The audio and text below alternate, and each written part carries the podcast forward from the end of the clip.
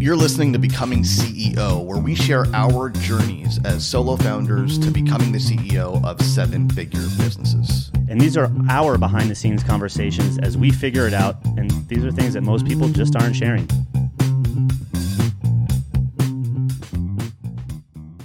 You're going to launch a product. What product are you thinking about launching? Well, I think the more interesting question is, and the one I would I would have led with had I had the opportunity to lead with the question is, how do you decide when to launch new products, and when you do decide, how do you decide which one? This is why you should always lead. um, I think it's a great question, and I actually struggle with this because, um, uh, you know, historically, my through what I was taught, which I don't think is as uh, relevant anymore. Like, but is the whole like, hey, up until you have one offer, until like core program, until you get to a million, um, and you know that can even get you to, um, uh, you know, 150 250 sometimes 300k a month before you start going to add products.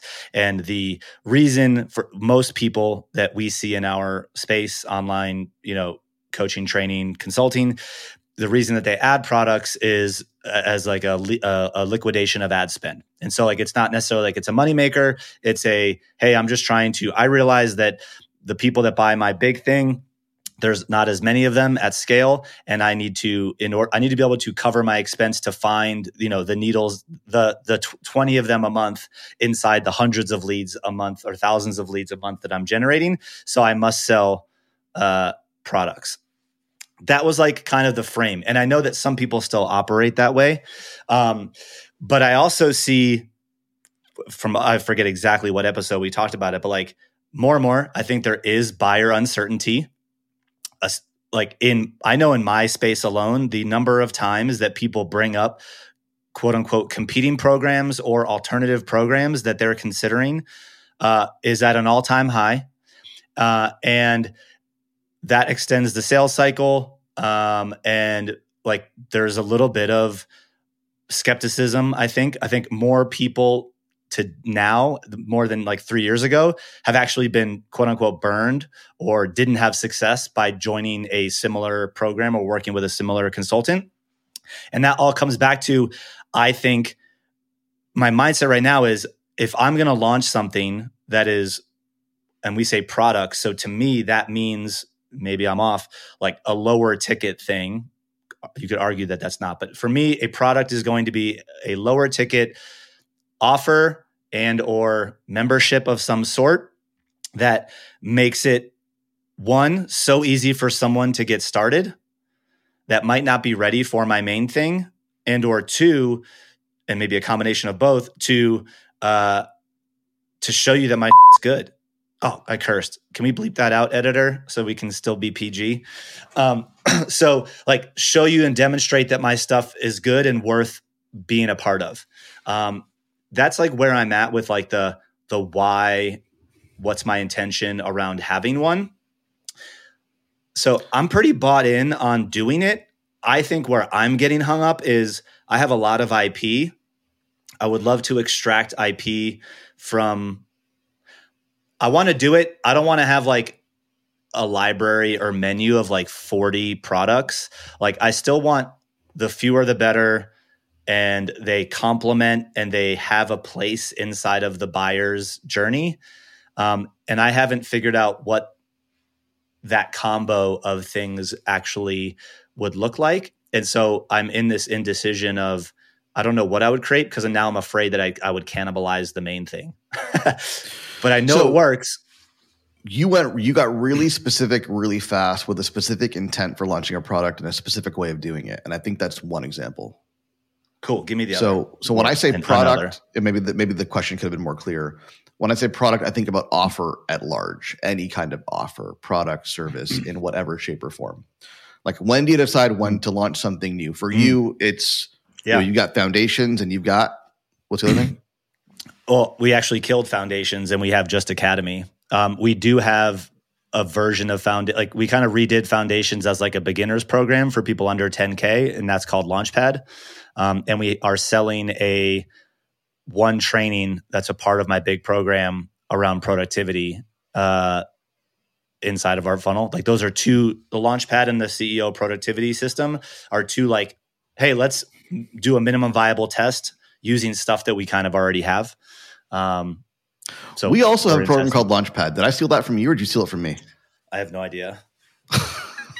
I don't not think I knew this until now. Not a clue. All right. We hey. we only launched we launched it in December. Oh, then you definitely so stole it from like, me.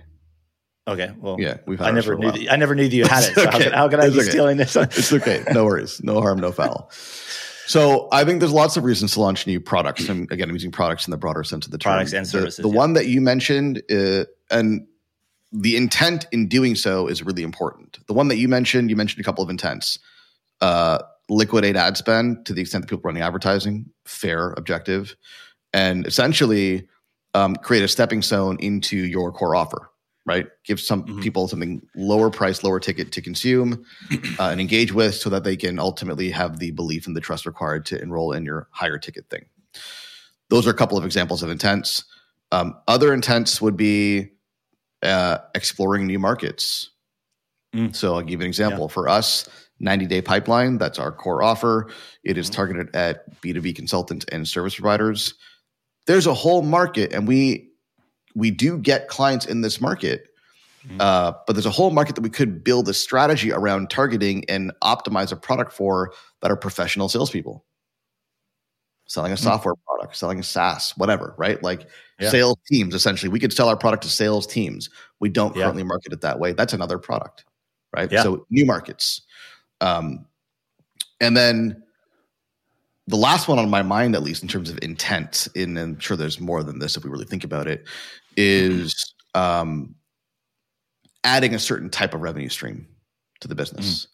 Yeah. So, for example, if you want to add recurring revenue to the business, there's lots of ways to add recurring revenue to the business. In our right. world, people tend to think about it in terms of back end revenue. You buy a front end program and then you get sold a back end program that's more recurring. That's one mm-hmm. way to create recurring mm-hmm. revenue. There are many other ways for a business yeah. to bolt on recurring revenue. Um, mm-hmm. So I think the the the the the intent to create a certain type of revenue stream, whether that's recurring or otherwise, is another intent altogether. Yeah. So would it make sense then to start with the question like what's, what's the objective? Your, like yeah. why do this in the first place? Absolutely. So like when you're thinking about this potential as the example the your version but for salespeople um like what would the objective be? Expand market? Yes. So i think about i think about it in two ways. What's the intent? Like what do we want to accomplish from a business perspective? And also what is the potential net bottom line impact for a given unit of effort. Okay. So, for example, right?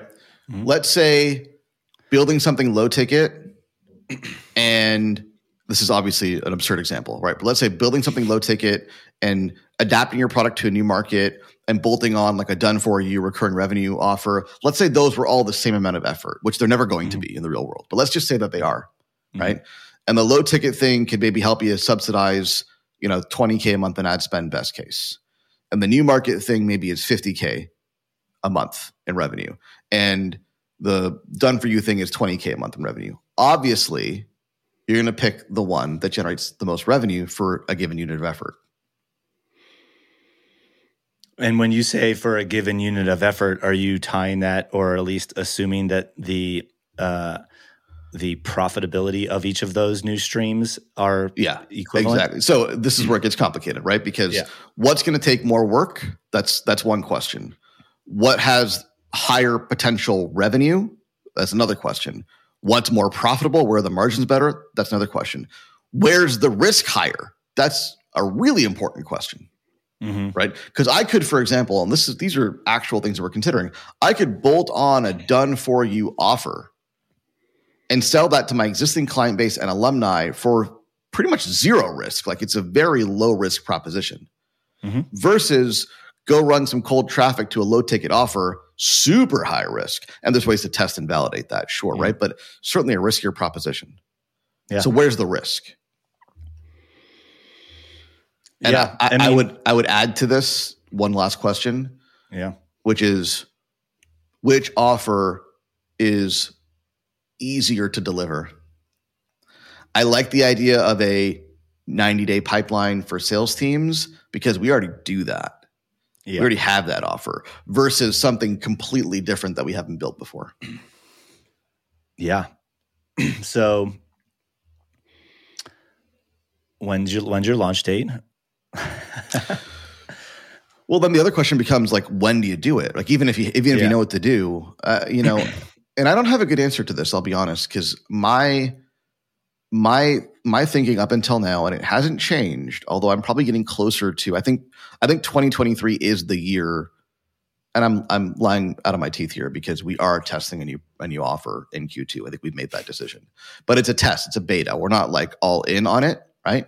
But if it goes well, I think it might be something that we focus on in 2023. Up until now, my approach has been focus on the core offer, like as long as there are things to optimize on the core offer, and there always have been.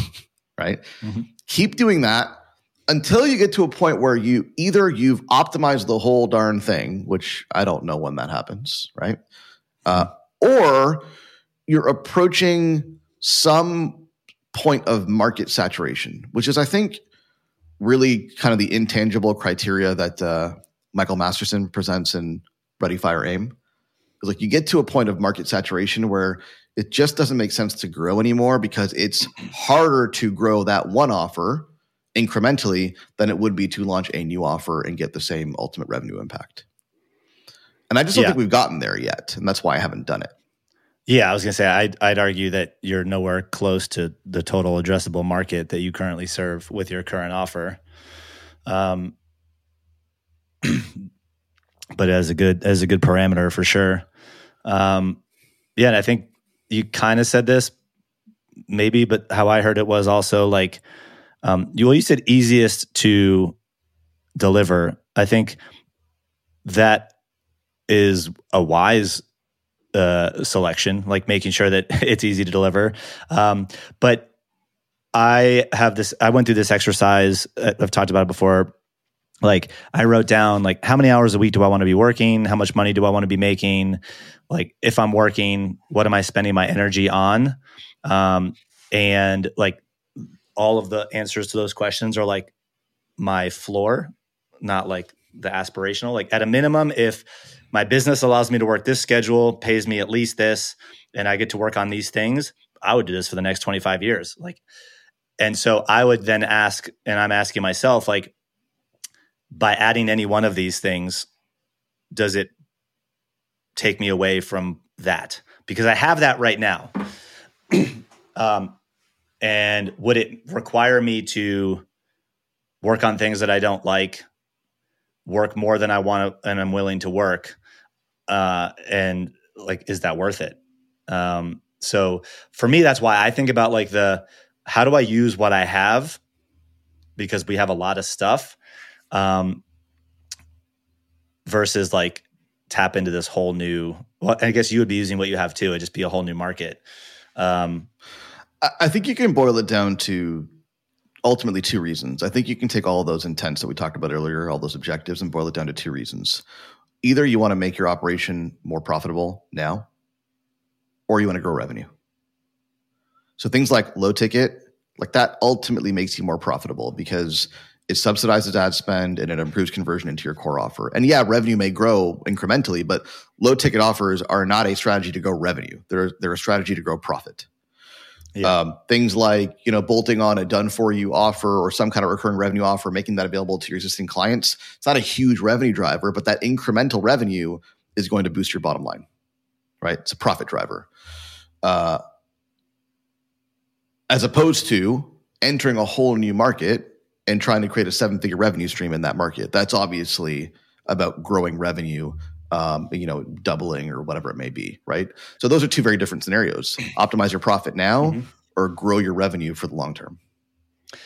Yeah. And so basically, what I heard out of that was, and I don't know if this is a true statement, but like, if you're trying to monetize people that are already in your ecosystem or currently coming to you with a low ticket thing and or trying to continue to serve those people that are coming to you in a way that extends how long they stay with you a la the back end that you talked about or bolt on service that's more so than not a profitability play. Yeah. If you're going to a new market that's likely a revenue play. My question yeah. is if you're going to the new market and it's a revenue play, but you're using stuff that you already have and you're already profitable, isn't it kind of just more of the same? like, yeah, you got to dial in the message and all that stuff, but like that's probably going to be the biggest change is like the front end effort of messaging, creative, dialing in that hook, that whatever. But like if you know if they can fundamentally use the exact same program, the 90 day pipeline, is it going to be that high of an effort on the delivery front? It's a good like question, right? If, if, it's just a matter of tapping into a new market and it's just the marketing and the ads change, but it's fundamentally the same program, same process, like, you know, what happens on the inside doesn't change, then, you know, I would call that an optimization. That's just a that's a marketing exercise at that stage. I'm referring to uh, a scenario more so where there will need to be changes to the program and the experience. There would need to be a different version. And my example may be poor because maybe that wouldn't need to happen in this example, yeah. right? Um, but let, us use it. Let's use a different example. Uh, here's one. We do a terrible job of enrolling recruiters into our offer. We have recruiters. We've done well with them, gotten great results. For some reason, recruiters don't buy. And I think the reason is that recruiters think that they're special snowflakes. You know, we all think that, but recruiters more so. They just think that their industry dynamics are so unique and that unless it's really specifically geared to recruiters, you couldn't possibly help them. So there would be an argument for us to say 90 day pipeline for recruiters. It's a slightly different program. It's got some specific applied material for the recruitment industry. Tactics might be a little bit different. Um, it's a different program. 80% of it may be the same, but there's definitely some changes right? And that's more so what I'm referring to, where there are actual changes to the offer itself. Yeah, I like that though. Um, and per that statement, apparently we work with a lot of recruiters. or talk to a lot of recruiters. I'm just kidding, because a lot of people think they're special snowflakes. Everybody does in the end, but that's an example of a market that's just that takes it to a whole other level, in my opinion. Interesting. I haven't dealt with a lot of them. Um, so what's the offer that you're already committed to testing in Q2 or you're committed to testing an offer you just don't know what the offer is? No, we're committed to testing a done for you offer to our existing client base and alumni. Doing what for them? So, 90 day pipeline involves uh, a lot of work on LinkedIn from an outreach perspective, running live workshops, um, installing tools to run Sales Navigator, and ultimately producing content right? And we train people on how to do that in the program, but there's a good chunk of clients who could just use the support and getting someone to help them with that. So it would be a, you know, X thousand dollars a month and our team runs it for you. So they're creating the content, which means you need a writer.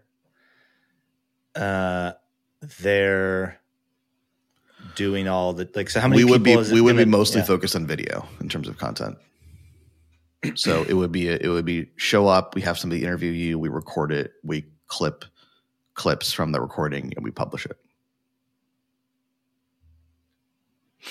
And then we run the LinkedIn and we run the outreach and we organize the workshops and you show up and present. How much would you charge for that? Don't know. Good question. We're gonna beta it with some we might not beta the full scope either we might piecemeal the beta right mm. um, and the important thing with the beta is going to be results results results results we want to get results show proof of concept case studies um, yeah. from there it could go a number of ways it could become just a, a back end offer um, it could also become a new front end offer but front end i mean like the core offer could, we could have yeah. a 90 day pipeline done for you edition that would be obviously more expensive potentially. So lots of ways they could go, but we're committed yeah. to running a beta in Q2 and seeing how that pans out. I like it. Um, and based on what we've been talking about, um, how do you decide when, all that stuff. How did you come to the decision that you're doing the one that you just mentioned? So I think for us, it was uh, mostly about one, our business objective was to create more recurring revenue. And there's an upper limit to how much recurring revenue you can generate from your existing backend program because backend programs rely on front end enrollment, right? And so yeah. we feel, you know, reasonably good about where our backend revenue that's recurring is at right now based on front end enrollment. Um, and to otherwise make a meaningful dent into that, we're going to need recurring revenue from another source.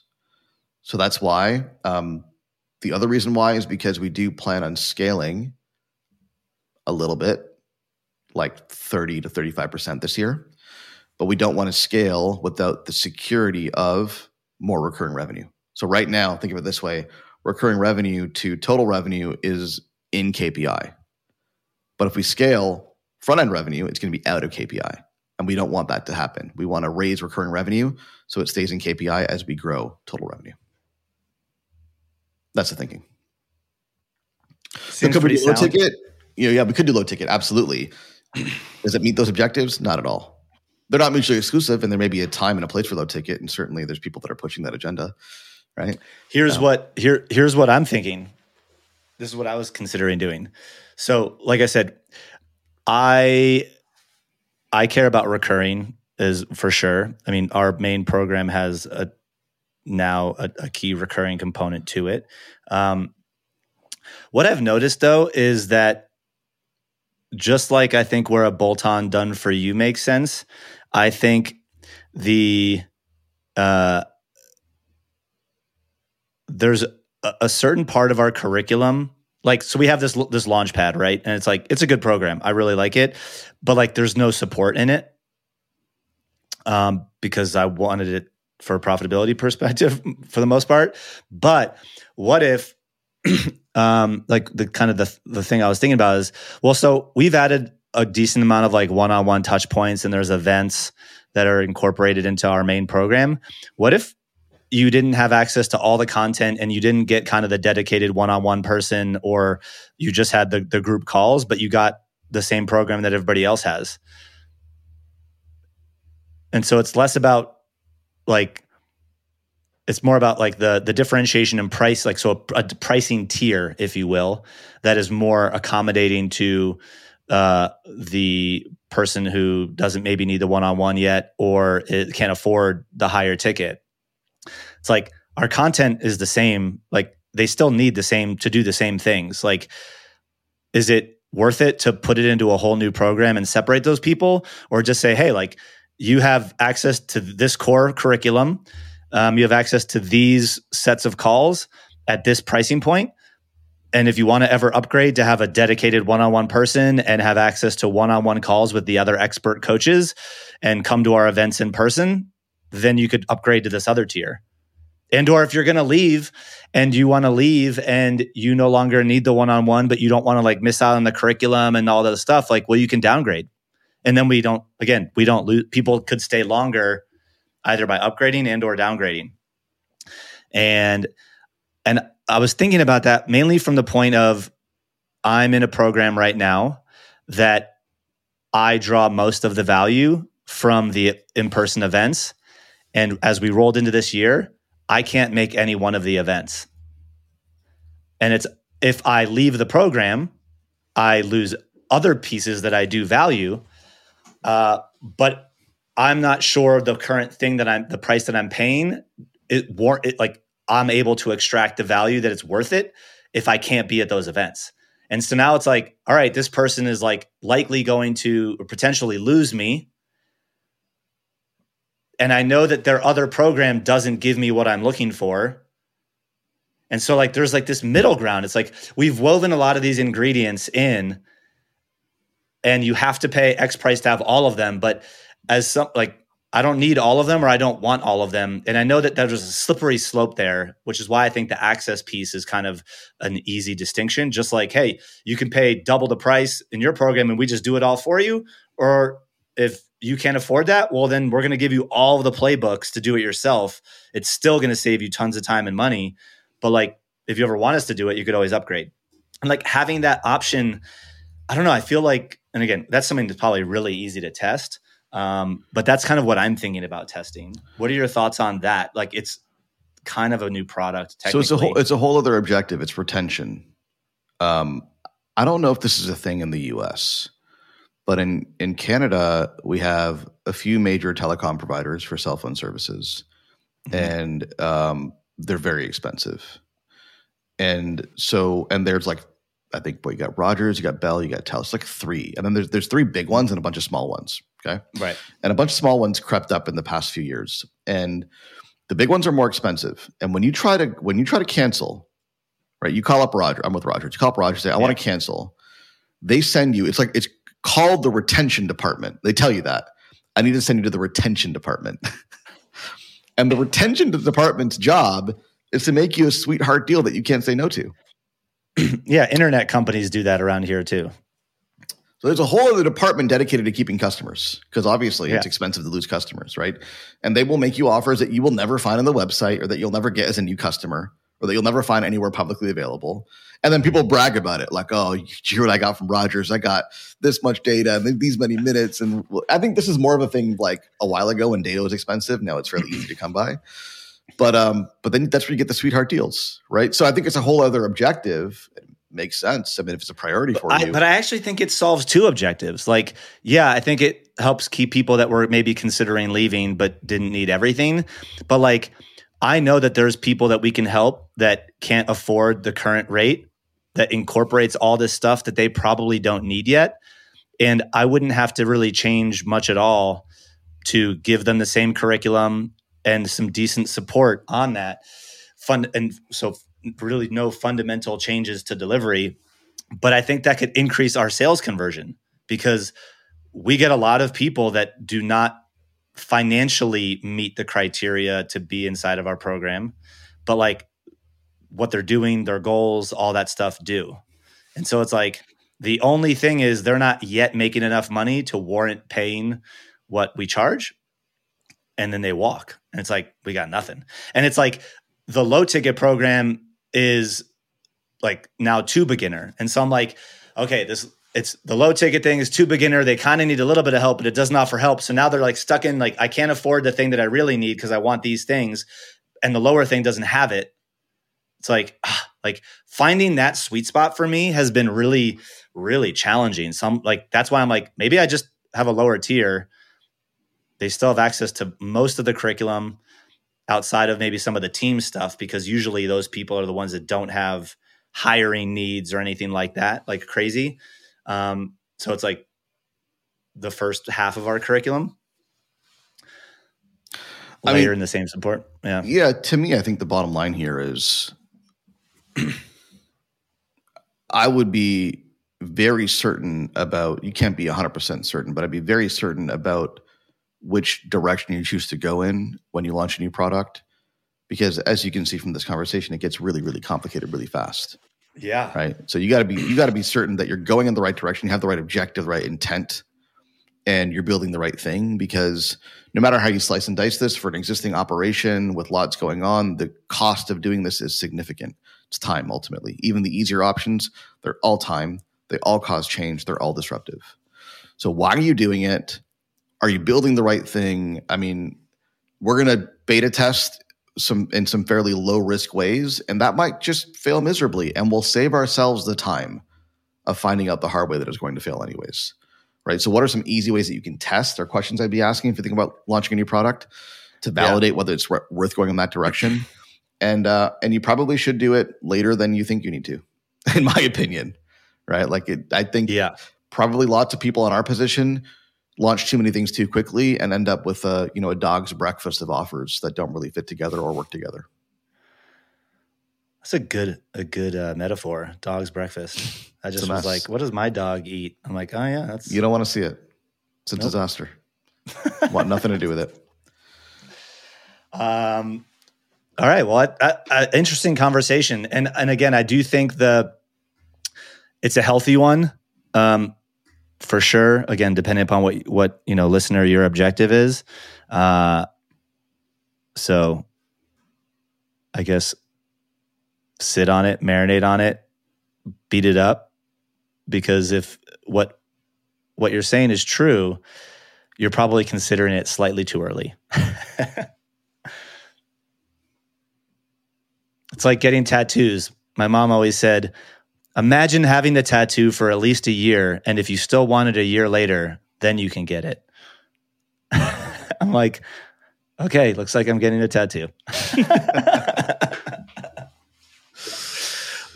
All right, guys. Hopefully, this was useful. Uh, I would love to see uh, if you enjoyed this and you have questions or you're thinking about launching an offer. Take a screenshot uh, of this and or you listening to this episode and tag either myself uh, or Ahmad in the uh, in Instagram and or Twitter or your favorite platform of choice with what product you're you're considering. And maybe let's start the dialogue there. We'll see if that's a completely miserable call to action, but let's start the dialogue somewhere. You know how to find us, and we'll see you guys next time.